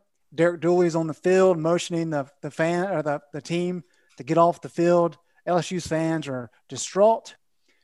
Tennessee had 12 men on the field. so the game goes from being over to being uh, a replay of the down. LSU runs it in for the 17 14 victory. So this is what Tennessee fans are already feeling because they have experienced an opportunity for a huge win at LSU like seven or eight weeks earlier. yeah. And now this happens. Uh, so that was one of the things that was kind of running through my head. I was like, dang, this is going to be another close ending for Tennessee. Uh, and, you know, didn't expect it end the way that it actually did. But that, that, that was something that was going through my head as I saw the, the game clock tick to zero. And, and again, I, you know, Greg, you've covered sports for a long time. Mike, you took a lot of snaps. I'll go to you first, Greg. You ever seen an ending like that before, where again, where they called the game over on the field? And uh, you know, I've, I've seen before where teams have prematurely celebrated. I've seen before where um, you know referees were just waiting to go kind of go through the formality of checking to make sure that I have never seen uh, a game that was called over on the field referee said the game is over then comes back a few minutes later and says okay we're going to look at it and then comes back what seems like an hour later and says oh by the way we screwed up have you ever either one of you ever seen anything like that before Certainly, I haven't covered a game like that. I've seen some wild endings, uh, but certainly not like that. mike Yeah, I've never played in anything like that. I mean, I've, I've like Greg said, I've had wild endings. I mean, Florida State that same year was, Mhm. you know, wide right. I mean, that, that was a that was a, a crucial ending, a critical ending, um, a very exciting ending that I didn't think was going to happen in that game. Just like this was an ending I didn't think was going to happen in this game. At least the end of regulation. I mean, we know what happened in overtime, double overtime. But uh, what was really funny was that none of the fans that left the game were allowed back in after that. So the so the stadium was completely full of sixty nine thousand people. Nice, but then at the get when the game's oh, when the game's quote over and people start leaving, and then they call the game back. The only people that were allowed in the stadium were the ones who were still there and didn't walk out the gate, which was like twenty thousand people. oops It was like playing in front of a. It was like the spring game crowd is what it was like. It was like playing in front of a scrimmage. I, re- I remember that being slightly different because, yeah, again, uh, Tennessee fan had, was already headed to Broadway celebrating, and I know that when we walked across the bridge, like Greg was talking about earlier, back to back to bars, the the morose and somber feeling amongst uh, the orange, the wave of orange was was something else. So we get through that. Uh, the refs actually say, "Okay, we messed up. There was one second left." They do back UNC up five yards, as Mike said, you know, because there was a rule violation. Uh, Casey Barth kicks, uh, you know, kicks a 40 yarder, just beautiful. Go to overtime. UNC scores. Uh, and then, uh, or UNC gets a touchdown. I think Shaun Draughn was not in the first time. Uh, lost one on a really bad, uh, or not a really bad, but what looked like a vicious, turned his head 180 degrees, face mask. Yeah, it was not TJ, good. Yeah, TJ Yates gets in, and so then it's the game's UNC up. Uh, Tennessee then scores. They get a, a touchdown to uh, Luke Stocker, who had gone. Didn't you? Did you and Luke cross paths in Tampa, Mike? Yeah, we were in Tampa together. Luke's a really good dude. Yeah. So Luke yeah. Stocker gets a touchdown, which is a just a beautifully thrown ball by Tyler Bray. Which then in uh, it was a better actually, catch. That's true. better um, catch, one handed in the back of the end zone, and, and Mywan Jackson draped all over him. I think. Yeah, um, it was. It was. You know, Luke was a good player. That was a, that was a great catch. And uh, that induced the now infamous Tyler Bray double knife throat slash, uh, which tied the game. Double overtime. He comes in, uh, throws. I don't know who he was throwing to. Mike, what do you think he saw on the play? Because he he throws an interception to Quan, who Quan had sunk. Uh, I don't. I, I know the receiver fell, but I still am not sure what Bray was seeing when he threw the ball because he hit Quan Sturdivant right in the hands. And as we heard on a 40 Club podcast with with a lot of those, a lot of your teammates and Tommy and I, Quan still swears up and down he could have housed that interception. But what do you think Tyler Bray saw when he threw that pick? Uh, I think he, I think Tyler had young kid jitters that that finally bit him, and the thing that the guys had seen on film leading up to that game finally caught up to him, and that was his youth and his exuberance and his gunslinger type mentality, and it ended up biting him. You know, he didn't count on having fourth year senior you know, at, at the time, top rated middle linebacker in the draft, Quan Sturdivant, mm-hmm.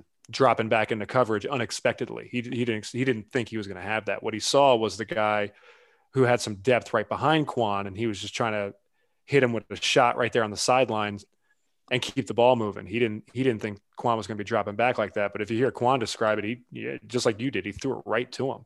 Quan to this day doesn't know what that kid was looking at. But um, yeah, I think Bray just had it in his mind in that situation as a young player. He had been coached that he's got max two options, and he just being a young player keyed into his to his first option. He knew where he was going with that ball from the start, and he was going to get it there no matter what because that's what felt comfortable to him. In that high pressure situation, he was going to go with what felt comfortable. You know, consequences be damned. So he he went to his primary option, the one he was most comfortable with, probably the one that he drilled the best in practice and felt the most comfortable with coming out of practice during that week uh, and coming out of the season on that particular play in that particular situation. And he just forced it. And he didn't bank on having super savvy Quan Sturdivant sitting right there waiting to pick it off. Yep. And it really looked like, and I thought this at the time and watching it again, I thought the same thing this time. He didn't give himself any bit of a, a moment to, to get set when he when he dropped no. back in, in, that play action. He threw mm-hmm. off his back foot, which I'm sure played a role into it. But even still, I mean, if um, I'm not sure exactly who it was behind Quan, but it seemed like if Quan didn't get it, uh, the other person behind him that may have been Gene Robinson. Was that Gene Robinson? Okay. Yeah. Uh, may have had an opportunity at it as well. So just mm-hmm. just a bad decision, as, as Mike said. Yeah, and I, I that's a great that's a great analogy by both of you guys. I think Mike's right. He locked in on on who was going to go to. And Greg, your point about him rushing it, it's it, it, was all over but the singing at that point. So UNC has the ball. Uh, all they got to do is get points on the board. Uh, bring in Mr. Automatic after a you know a run to set things up. Mr. Mr. Automatic, uh, Casey Barth comes in, hits the game winner. Greg, what was the first thing you did after the game was over? Who was the first person you talked to, or what was your first reaction uh, as as you were kind of amidst the melee? Wow, that, that's a good question. Um, so it was after the, it was after Casey's uh, kick in regulation when the beer bottles and the, the liquor mm-hmm. bottles came mm-hmm. out. Um, we were down about at the goal line, and I believe it was a Jack Daniels. That would make sense, being Tennessee. Uh, pint bottle landed maybe three or four feet to my left, and I was like, "Oh, crap!" It um, wasn't me. Yeah, right. And uh, so you kind of you kind of feel that initial surge, right? And then you get into the game, and then Carolina wins it. So I think initially we're all just kind of looking around, trying to figure out what is going to happen here with the with the, the crowd. Um, you know, the lasting memory that I will have, and I wish I had a photo of it. I think there's a photo somewhere around, but it's uh, Donte Paige-Moss picking up mm-hmm. a beer bottle and saluting the, the, crowd. Um, that was right in front of us, by the way. Yes. Just fantastic. And you know, the social media world that we live in now, that would be uh, that would be something to remember. And but Donte that, Paige-Moss had an incredible game that game too. blocked the extra point. That's yes. right. Um, so Mike, I'm going to come to you, and I want you to give me like uh, I want you to give me the most Al Bundy, just go full Firestone on me here. When you guys won that game, you realize that you know your career at North Carolina is over, but the way that it ended, uh, all the action, in the last, you know, the the overtime periods happens right in front of that little pocket of UNC fans. Mm-hmm. I'm assuming you know your family was there. Uh, tell me kind of when when Casey splits the uprights, uh, the guys on the field went nuts. I can't remember if you were on kick team or not then, but how did, how did that go? Like, to, just talk me through that whole celebration from soup to nuts. Yeah, I was I was one of the wings on the I was the field wing on the field goal team, um, which is the position I held for four years with them, um, with under Butch. And when that kick went through, I just turned around and immediately looked for Casey, and he just started sprinting. So I took off after him, and, and everybody dog piled them and picked them up and put them on put them on their shoulders. And it was, it was a, in the moment, it was surreal because it it felt like there was like this exasperated relief hmm. that after after everything that had happened that season, everything that happened in that game, you know, that you said it early on in, in the podcast here that game was a microcosm of that season. Everything that went on, all the stuff that went on, the the ups, the downs, the back and forth, the adversity, you know, this, that, and the other. It it all finally came together. There was finally something positive, really positive to take away from that 2010 season. You know, just like I was sitting there, I saw my, I saw the season flash before my eyes, and I had, you know, this this feeling of desperation when they called the game originally I had the exact same experience 20 minutes later at the end of double overtime when Casey kicked that kick with an entirely different feeling punctuated at the end of it. And we picked Casey up and I remember grabbing him and hugging him and just telling him thank you. And and and and and Casey knew. I mean, nobody was more excited for the seniors and the upperclassmen on that team than Casey. Yeah, another guy doesn't get his due. Casey was a consummate teammate, and his brother Connor before him. Those guys were wonderful teammates. Or wonderful people and they were completely automatic. We knew that if casey had a chance to win that football game that if we put it in his hands he would pull it off. Um, I, I, I think there was one time casey let us down in all in, in in the two years he was my kicker his brother before him there was one time a barth let us down it was nc state 2009 and he shouldn't have ever been in the situation he was in in the first place because that should have been a three touchdown win no matter what so don't even blame Casey for that. We knew Casey was absolutely automatic. And if we're, he's Casey Barth and Connor Barth are, are the only kickers I've ever played with where you feel comfortable putting the game in their hands. You, you always say, don't leave the game up to a kicker.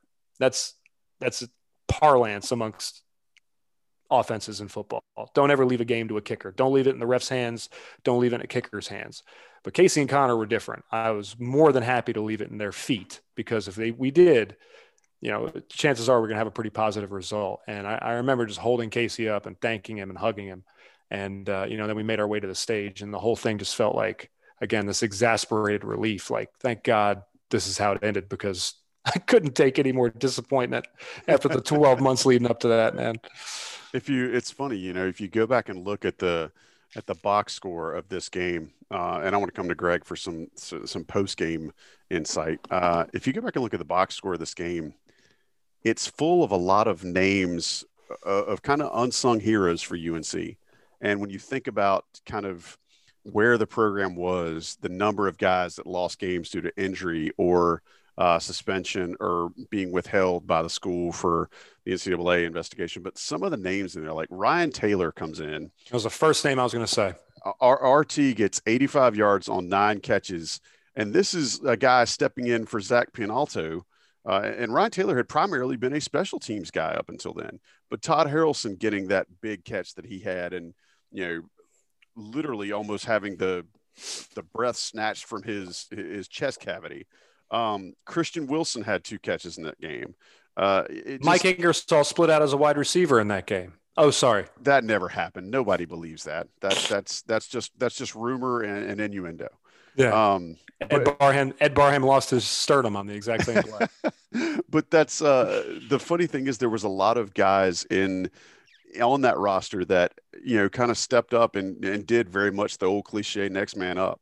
Greg, I want to hear talk to me a little bit about covering that post game locker room because if this season was one of your most enjoyable seasons to cover, that post game locker room had to be one of the most fun post games uh, you were ever you ever walked a mic into.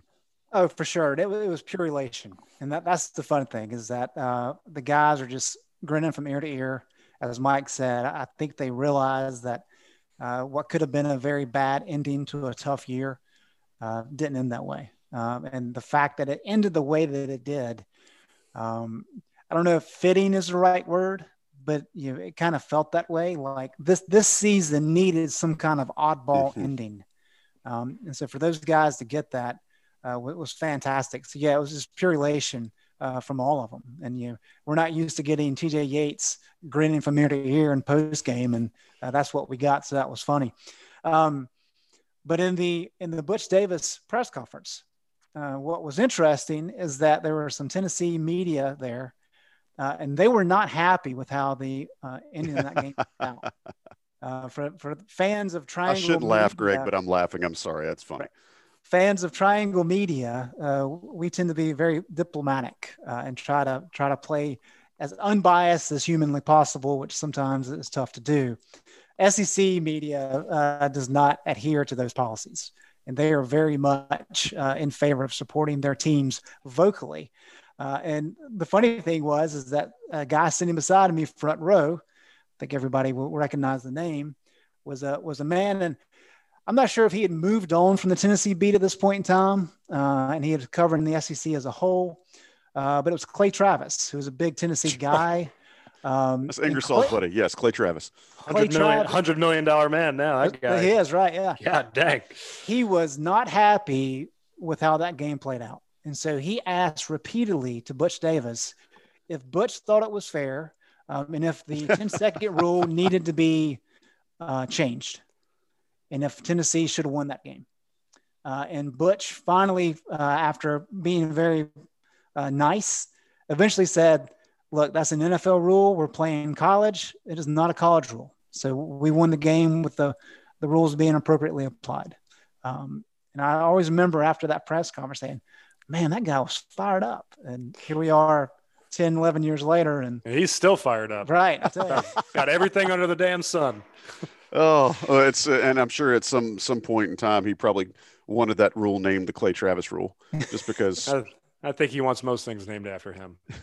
All right, guys, let's let's put a bow on this because this is one of those games where, yeah, especially you guys being where you were uh, for for those moments, I think we could probably we could probably crush a, a nice nice few uh, adult beverages and continue talking about it. But for the sake of our listeners and, and for the sake of time, let's let's put a bow on this. I want to come to each of you for your final thoughts uh, and kind of you know parting shots, if you will. Greg, what's your uh, I guess your your final word on the 2010 Music City Bowl between Carolina and Tennessee? Well, selfishly, as a, as a reporter and a, a media member, um, the thing that we never want is a blowout or a boring game, uh, just because it's, it's hard to, to, write about that kind of stuff. Uh, this game gave us content for weeks, which is great, um, and, and, just the ability to kind of experience it uh, on the field the way that it ended, and to really kind of understand what was happening with the crowd, how the players were reacting, uh, to watch you know chaos on the field, and, and there's T.J. Yates and and I mean, let's be fair, a lot, a lot of the offensive guys, uh, I'm sure Mike included, knew what they were supposed to be doing. It was the yeah. guys coming off the sideline, the field goal team, where things kind of got mixed up. Um, but the, the, the headiness to be able to to snap the ball and make sure everybody was set, at least you know, the offensive guys, um, all that was very fun and unique to watch. And then you never like to see you know fans throwing things onto the, the field, but it adds flavor to it for sure. And as I mentioned, the Donte Paige-Moss uh, beer uh, what do you call that? The uh, salute, I guess. Beer salute, yeah. Right. Uh, I mean, that forever is ingrained in my mind. Uh, so it's as, as a football fan, it was a joy to watch how it played out. And as a reporter, it's one that I'll, I'll never forget. Um, it's up there as one of the, the best games that I've ever covered, just because how it how it played out. I wish there was a photo somewhere of that trophy pinger. We're gonna hit have to hit up Hawk and see if he's see if he's got one of those. All right, Mike, I'm gonna leave the last word for you because you were, you know, this is the the cap on your Carolina career, and and you know this is the last last snaps you played in a Tar Heel uniform. So share with us your lasting uh, images, or just the if you can put into words, kind of what your final thoughts about about this game were. Well, it was poetic for the team and for that season, and it was poetic for me personally. So that season was we've talked about it at nauseum here for a decade and what feels like for a decade on this podcast so far tonight. Um, it, it, was up and down. It was back and forth. It was uh, a lot of uncertainty. We didn't know where we were going, you know, which way was up, you know, most of that year. And that game again was a microcosm of that entire season. And all those emotions and all that uncertainty and all the back and forth, you know, existed in that game too, in the small bubble of that one football game and it it ended in a way that I thought did that season justice. And for the guys that stayed, and for the guys who were, you know, who were able to suit up and take the field, it was the just ending for that year for for my teammates and for the senior class, for that coaching staff, who the head of which would not be there the following year, which no one was anticipating at the time. You know, that year was followed by an interim head coach who again with a with a boatload of talent, did as good a job as an interim head coach can do under the circumstances he was dealt, and that that coaching staff, you know, the staff of assistants and coordinators under Butch, the staff that Butch assembled, needs to be given a lot of credit, not just for the way that game was handled, and the way that season was handled, but for the way the next season was handled. That was clearly the right staff to be in place uh, for that team and for that program at the time because they were able to lead them next year under equally, if not more difficult circumstances it was poetic for me personally because I grew up a Carolina fan. Carolina was the one offer that I wanted, and I had about 20 scholarship offers come out of high school. Carolina was one of the last ones to offer me, and I held off on committing for an entire football season my senior year, waiting for Hal Hunter and Dave Brock and John Bunting to offer me a scholarship because I knew in my heart that though I loved Warren Beelan and though I loved the coaching staff at Vanderbilt and they had recruited me the hardest. And though I liked, you know, some of the coaches that were out at, at Virginia and some of the coaches that were at some of these other schools, my heart was in Chapel Hill ever since I came to camp there.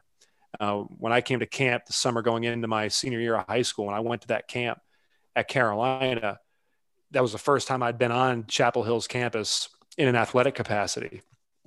And it was at that point that the dream kind of set in that you know, I always wanted to go to Carolina and be a student. And I always dreamed of, man, it would be really cool if I could play sports there. Growing up, I thought, you know, it'd be cool if I could be a Carolina basketball player. But this was that was the first time going into my senior year of high school that the dream really felt like it could materialize. And from that point forward, I wanted to come to Carolina. So when Carolina offered me, it was my dream to come to UNC, and I took that offer. And I came to Chapel Hill, and I wanted to build something with what was at that point not a great team, and the program that wasn't in great shape.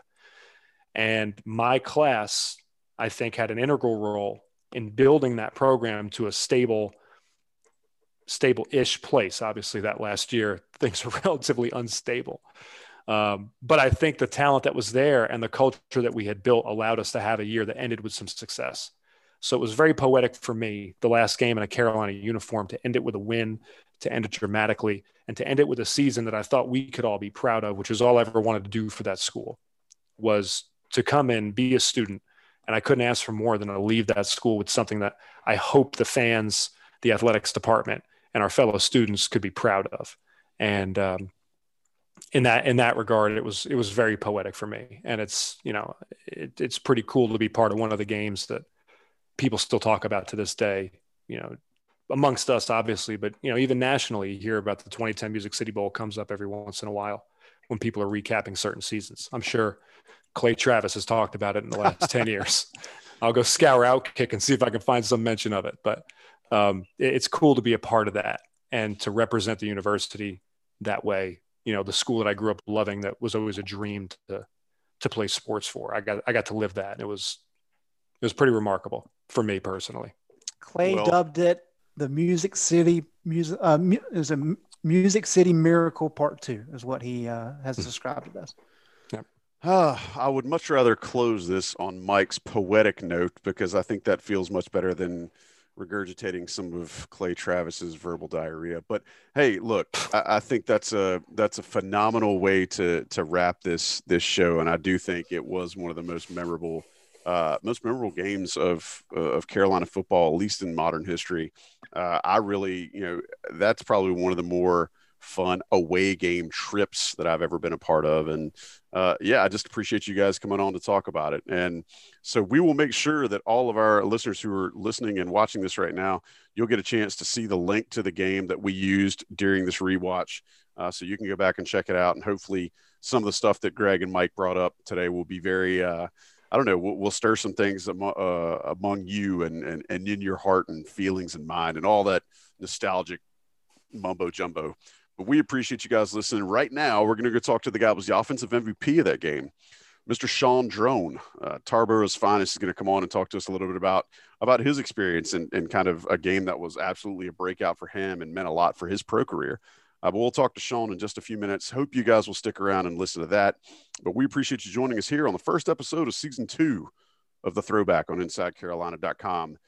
For Mike Ingersoll, Greg Barnes, I'm Joey Powell. Stick around. I'll talk with Shaun Draughn next. Butch Davis's North Carolina Tar Heels notched their eighth win of the year in a tumultuous, turbulent season, and the freshman quarterback Tyler Bray feeling agony and despair on the other end of the spectrum. Does, does anybody think now there's too many bowl games? This was a seven and five team against a six and six team. No teams could have fought any harder than these two teams fought. Our final score, North Carolina defeating Tennessee 30 to 27 in a thrilling game here in Nashville. Right now, we send you to Dari Nowkhah. Dari? Survivor 46 is here, and so is On Fire, the only official Survivor podcast. And we have a twist this season. The winner of Survivor 45, Dee Valladares, will be joining us every week. We're going behind the scenes of the biggest moments, the how and the why things happen, and the strategy and analysis you can only get from someone like me, a Survivor winner. Listen to On Fire, the official Survivor podcast, wherever you get your podcast.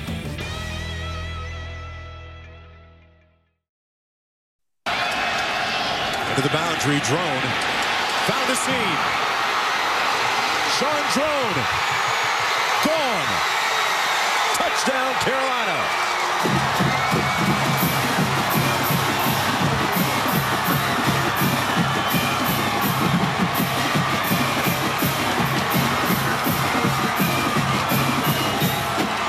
Fifty-eight yards for the score. How many times we talk about the next guy in? We just mentioned a minute ago, Shaun Draughn. Watch the big guard pull around 64 right there. Jonathan Cooper gets the block, makes a great move in the open field on Janzen Jackson, the safety. But next guy in. And that's been the story of this Carolina football team. Shaun Draughn is a senior, gets his chance to be the go-to guy, has taken early opportunity and made the best of it. What's good, everybody? Appreciate you joining us here on the Throwback season two, episode one, talking about the 2010 Music City Bowl. And the guy that I've got on right now was the lifeblood of the UNC offense in that game. I mean, he had uh, he had just an insane amount of touches. He had 26 touches in one game, and for a guy that had uh, that had been splitting carries that year between Johnny White and Tony Elzy and, and some other Tony Elzy and some other guys. Uh, Tarboro's own Tarboro stand up, Shaun Draughn. How you doing, buddy? Good, brother. How about you? Uh, man, I can't complain. Appreciate you making time for us today. And this game was a fun rewatch, and, and I'm sure yeah. that you've probably mm, you know lived it many times in your head because it was such a just a statement game for you. And I'm not just talking about stats. I mean, just the way you yeah. ran. It was a very just determined. Uh, one of the guys in the NFL Network likes to call them angry runs. There was a lot of mm. angry runs by you in this game, and I want to kind of start from from a, a, little before this actual game. I mean, you and your teammates had gone through just one dogged season with everything that happened in 2010. Mm-hmm. And, and, what do you remember about you know, when you guys found out, all right, you're going to have this chance in Nashville to play against an SEC squad. Uh, kind of what was the feeling in the locker room?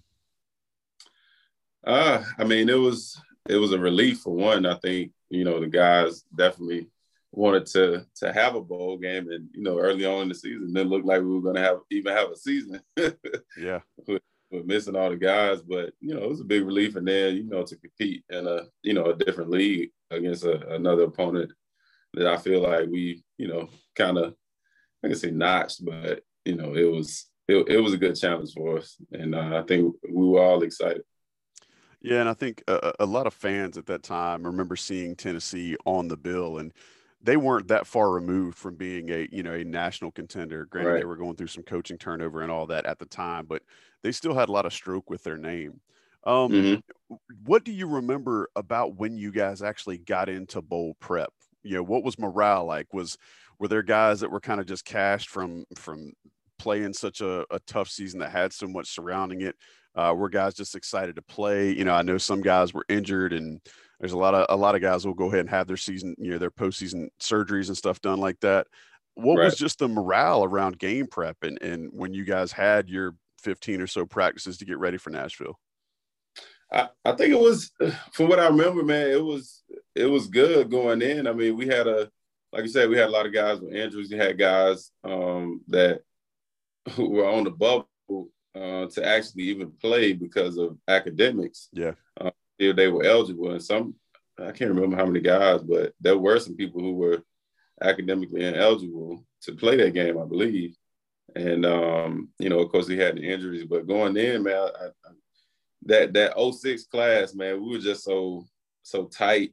You know, we came in, we, we were one of the classes to, uh, they call it change Carolina's uh, history because um, we were, you know, a, a, good class, and we were just so, you know, excited and kind of sad, sad, at the same time because you know that was that was uh, four years, four five, four and a half years of us, you know, just being together from from the jump, and a lot of guys were actually still there, which is you know kind of um, not not done a lot in in uh, college or anywhere for that matter uh, to last that many years and have those guys and not just be on the team but be key contributors.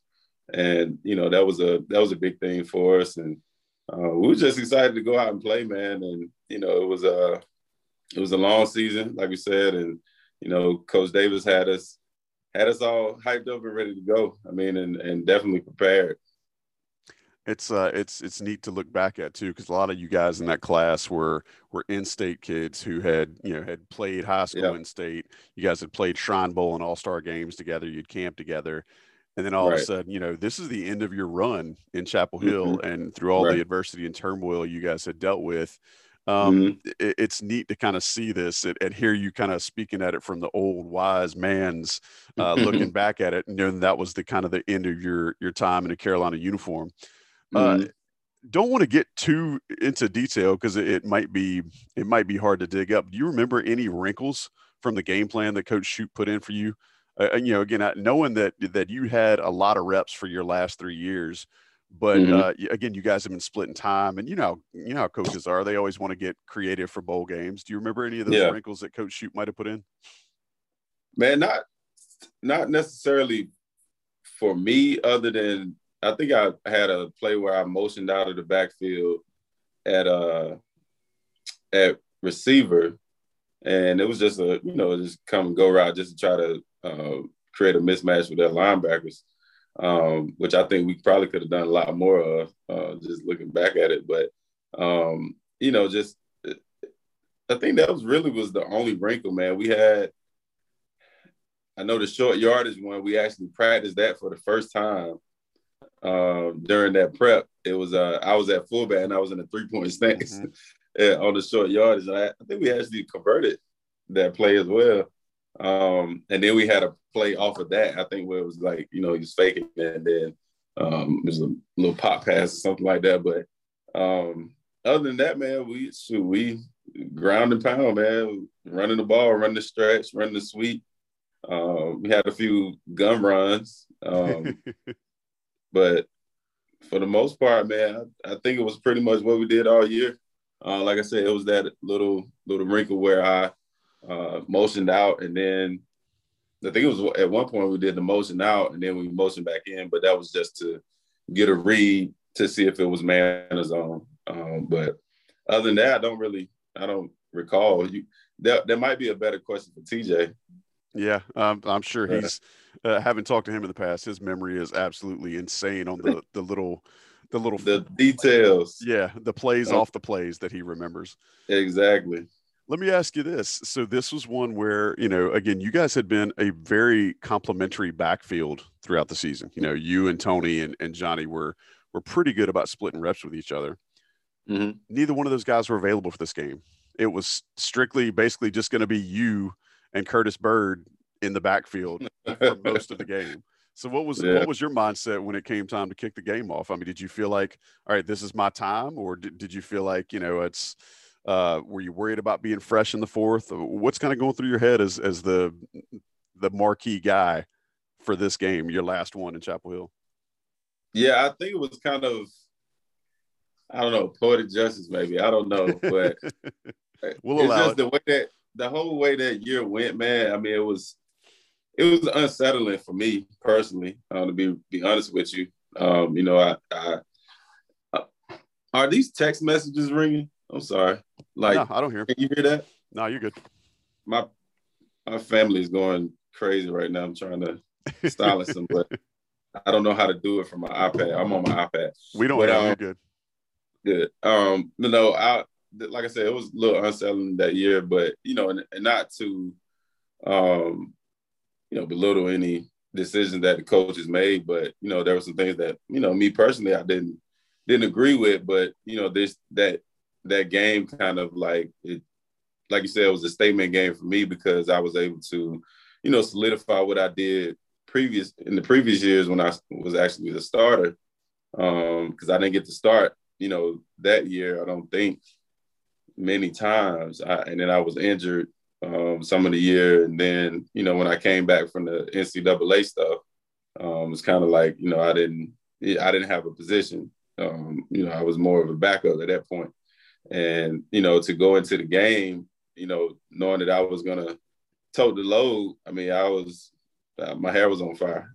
Be real with you. I was, uh, it was a, a point where I, you know, I had to make sure I proved myself to, you know, I don't know, solidify myself in the draft because I was undrafted, but you know, to let you know coaches on the next level know I could do it, and you know, to you know, my teammates knew what I could do, my coaches knew what I could do, so it was just a point of where I shoot, I was trying to go out with a bang.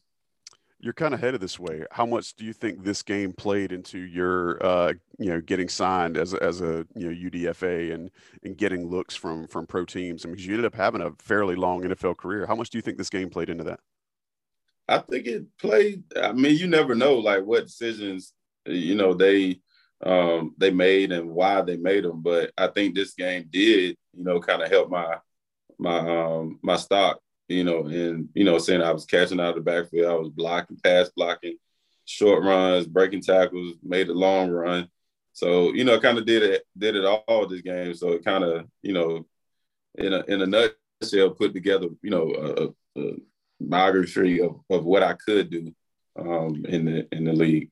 I mean, there was definitely you had a pretty good, you know, if you just want to look at cut ups, you had a pretty good audition to show just from this game. And and I yeah. think if you go back and look at you know 23 carries, uh, three catches out of the backfield, um, like you said, they were moving you around all over the field, both pre snap and post snap. Um, you housed one, you got your mm-hmm. you got your touch. Mm-hmm. The first five minutes of the game from 58 yards out. Take us back yeah. to that play. Do you, how much how much do you remember about it? Do you remember the name of the play? Do you remember what was called? Do you remember do you remember juking that safety out of his out of his shorts with just a little left footed plant? I mean, t- take us back yeah. to that play. Yeah. So was, what was it? The five fifth play the I don't know fourth or fifth play of the game or something. It was like quick. It, it, was very quick. I mean, that, uh, they'd had their chance, and then you know UNC had UNC had the ball, and again, 58 plays. It couldn't have been. It couldn't have been that far into a drive. Right. 58 yeah, yards, so, excuse me. Yeah. So we had, I, we didn't run the same place to the other side, but we ran like a stretch to the other side. And uh, then he dialed it up and he said, we, going to try to get on the outside. So we put a fullback. I think Christian Wilson was actually playing fullback at that time. He's the and, one that he had the uh, block that broke you. Yeah. So he uh straight I, I was just following him really. He kicked the guy out and I, you know, set it up. Now I saw daylight, nothing but daylight. I was like, okay, I'm riding. Then I see the guy, the safety coming down. He was moving too. Like I, I knew he was gonna open pursuit. And you know, he started to slow down, but you know, I I was either gonna try to run past him or try to cut back. But you know, I don't know. I was just feeling that the, the juice was on me at, at that point. So, you know, I, I was gonna act like I was gonna keep running. So I, I did like, you know, like a stutter step, like I was gonna try to outrun him, but then I cut it back. And uh and then uh, I think Ed Barham, you know, getting another good block um, right off of that that cut, and you know, from there I started looking at the, at the jumbotron, and I was gone. it's it's funny because I remember seeing the replay, um, being at that game. That was one of the first stadiums that I remember too, since it was a pro stadium that had the full end zone width jumbotron, jumbotron. there. And I remember yeah. seeing the replay of watching you look up at yourself. Yeah, um, yeah, I did. But yeah, man, that uh that little left leg plant you put at about the 20 or 25 to get that safety. I mean, his hips were broken at that point. It was yeah. just the, yeah. I mean, stuff like that. Like that's the type of stuff that I think, you know, kind of helped me. You know, when you mentioned that, that's the type of stuff, you know, coaches looking for. Can they make them miss in the open field? Can you, you know, get yards after contact? So I think that was, um, you know, that one of those plays that kind of put together a lot of things in one play. Um, but yeah, you know, we got to the end zone and I was it was loud in there. It was, I mean, it was, it, you know, we had a little patch of blue. You were right in front of us. yeah, right in yeah, front of UNC fans right at that point. That yeah. So, you know, I was looking at that, my parents out there, and you know, I was just I was live. It was it was a good moment, man. It was it was fun definitely got you and the team off to a great start. As I mentioned earlier, you know, 23 totes for 160 yards is, mm-hmm. and I think you had been averaging somewhere in the 50s per game. That so, I mean, to say this was a breakout yeah. at the last game yeah. of the season would have been the would have been kind of an understatement. All right, so you get this big touchdown, you break the seal on the game, you're coming back to the mm-hmm. sidelines what do you remember about the celebration? What do you, is there anybody that you remember that came up and said something to you, or do you remember one of the coaches saying something specific that just stuck with you? So, like, even like during the run, I kind of, I remember like when I broke the safety off, mm-hmm. they were kind of like looking like what I was going to do, you know, to the safety. And then on the sidelines, I remember this vivid, like, uh, I think, I think it was Brian Overton. He was a GA at the time. He, I think he's actually coaching with Butch Davis now mm. FIU. He was at uh, ECU for a while, but he was on the sideline. Everybody's pointing like he out. He's out. And they'll see everybody just going going crazy. And then I come back to the sideline and of course uh, Ryan was there. Ryan Houston uh-huh. and Johnny White. You know, they were like one of the first ones to to come and uh, you know, pat me on the head and you know, it was hype. You know, I just it, it was one of those things like when you got to the sideline, it's kind of like, okay, we we settled not settled in, but like okay, we we know what we can do. Yeah. So let's keep the momentum going. And then the defense was playing, you know, lights out. Um, and you know, just the sideline, you, the morale was there. Like it was, uh, it was like okay, we can compete with these guys, and, which I felt like we knew we could anyway. But you know, that just I think it's on for the game. Yeah, and, and, getting that first score, I think, was obviously huge for for UNC and for you guys because it ended up being a real, just a slugfest. A lot of the stats are almost split down the middle. The time possession, yeah. was, the time possession, I think it was like 25 seconds difference. I mean, it was it was really, um, it was one of those. Absolutely, and so it was. I think it was good for you to be able to set the tone that way, eh, knowing that it was going to go back and forth.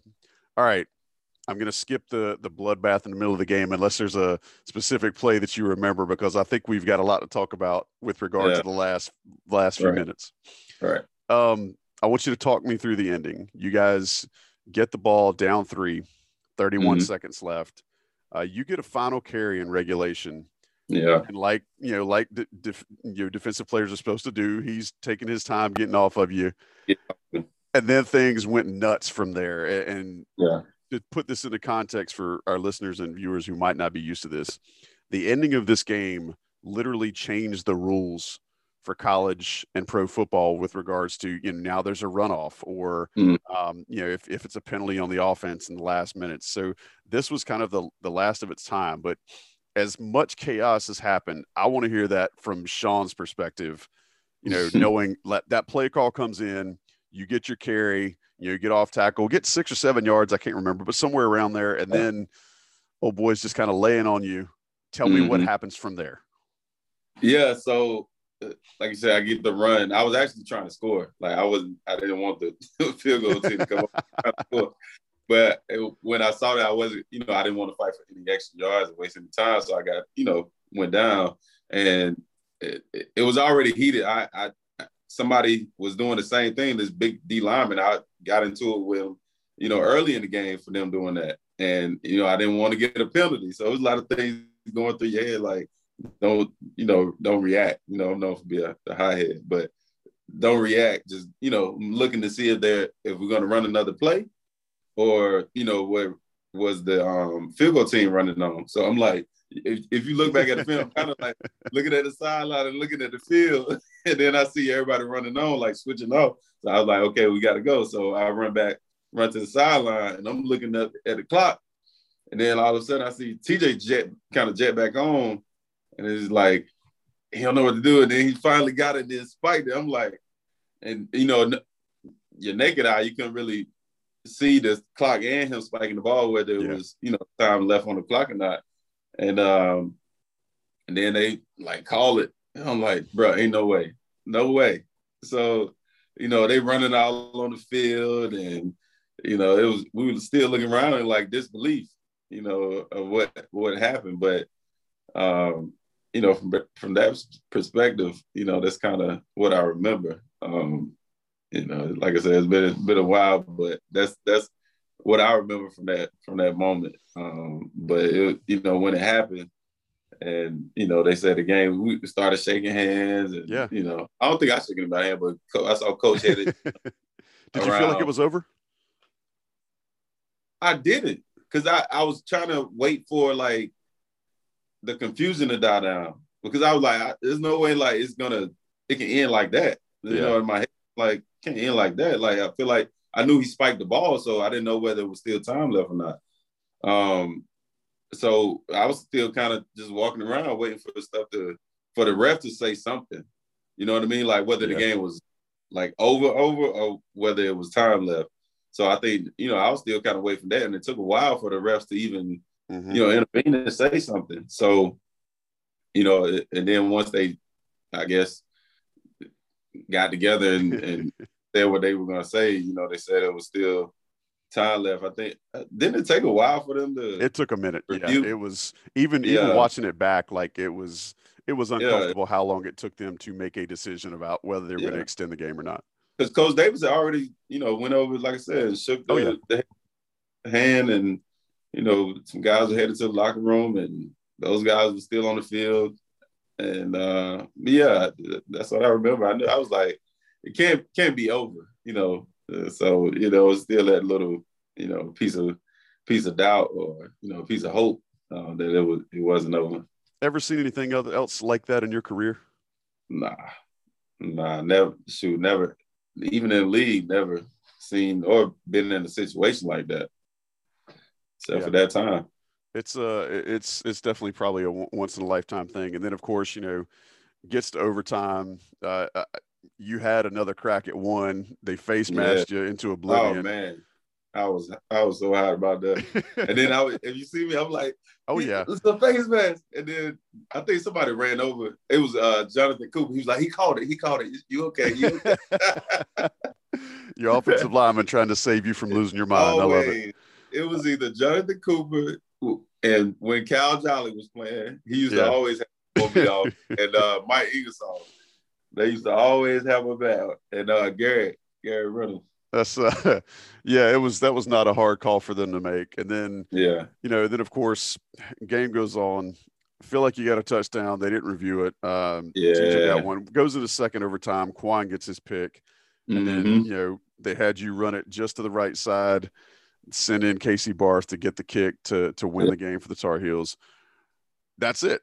So what mm-hmm. uh, I'm gonna kind of put a bow on that, and I want to hear what do you remember most, like looking back at this, or just talking about it, you know, between us. What what has this brought back, or is there anything that that has been kind of the lasting memory? And it could be something of, of you, you mentioned your parents at the game. I mean, it could be mentioned you mm-hmm. talking to your family, or it could have been something that you guys, you shared with some teammates in the locker room. What's the lasting memory from this game for Shaun? Uh, for me personally, it was, you know, that I got the MVP of the game and, you know, I was on stage. You know, we never, it wasn't a national championship or anything, but you know, it was a big moment for us. Like it was a big moment for Carolina football. Um, you know, we're up on the stage host, hosting the, the trophy, and you know, just after a year of adversity, and then the game itself was just, uh, you know, in a nutshell, what that year was like. Like, you know, we we had the potential. Like during the game, we had the potential to win, and you know, kind of run away with. But some things went went left. Then we had to jump back and you know, kind of um, leapfrog those um, uh, bad things in the game, and you know, at the end, again, there was some more adversity, and you know, we had to overcome that. So it was just a, you know, just that year in general was, uh, you know, that game in a nutshell was kind of what our year was, and then you know, like I said, at you know, we were on the stage and you know, excited, and confetti falling, and we hoisting up the trophy, and then um, I think I I think he either gave me the mic or he asked me a question. I told my mom, I told my mom I loved her on stage on the big mic. That's awesome. yeah, so it was uh it was a good good moment, man. And that you know that game, like I said, that was it. My career and our you know our class, I think has you know that game kind of defined that. Like it was, Absolutely. I wouldn't want it to go any other way. Like that was the perfect perfect game. Like, you know, it was just it was a good memory, man. I, I actually still look at that's probably one of my favorite favorite games to, you know, go back and look at and just, you know, reminisce that moment, you know, yeah. not even, you know, in the fact that because I look at defense too, and like you said, that, that pick Quan had at the end, like that was crazy. And then with Donte getting hurt, man, it was just it was a uh, you know a lot of good and bad in that in that game, you know, for for guys you know, I think you hit the nail on the head when you said that, you know, this game kind of put you guys' career, but more importantly, that whole season into a nice little nutshell. Like it, it mm-hmm. put everything into a pack. You had adversity, you had guys getting hurt, like the gruesome injury that Donte went to, went through. Yeah. You had the defense balling out. Uh, and by the way, Quan's Quan's still mad that he had to take a knee. Like he he still wished he could have. he still swears up and down he could have housed that pig. But right, he's way quarterback it's um but i think i think you're spot on man and i think that's a that's a great way to end our discussion here today but uh, i think you you nailed it knocked it out of the park as always and uh, heck your performance today was just about as good as your performance that night in uh, in nashville so Shaun appreciate we it, appreciate it man. Glad to hear things are going so well for you. Uh definitely you know very impressed and uh tipping my cap to you for your your golf game getting as good as it is but uh hey, appreciate yes, you making time for us on uh inside carolina and joining us here on this episode of the Throwback. But for Shaun Draughn, we'll talk to you down the road, buddy. No problem, man. Appreciate it. All right, we'll see you. All right. Thanks for listening to another podcast from InsideCarolina.com. Brought to you by JohnnyT-shirt.com. Where to go for your next Tar Heel gear purchase.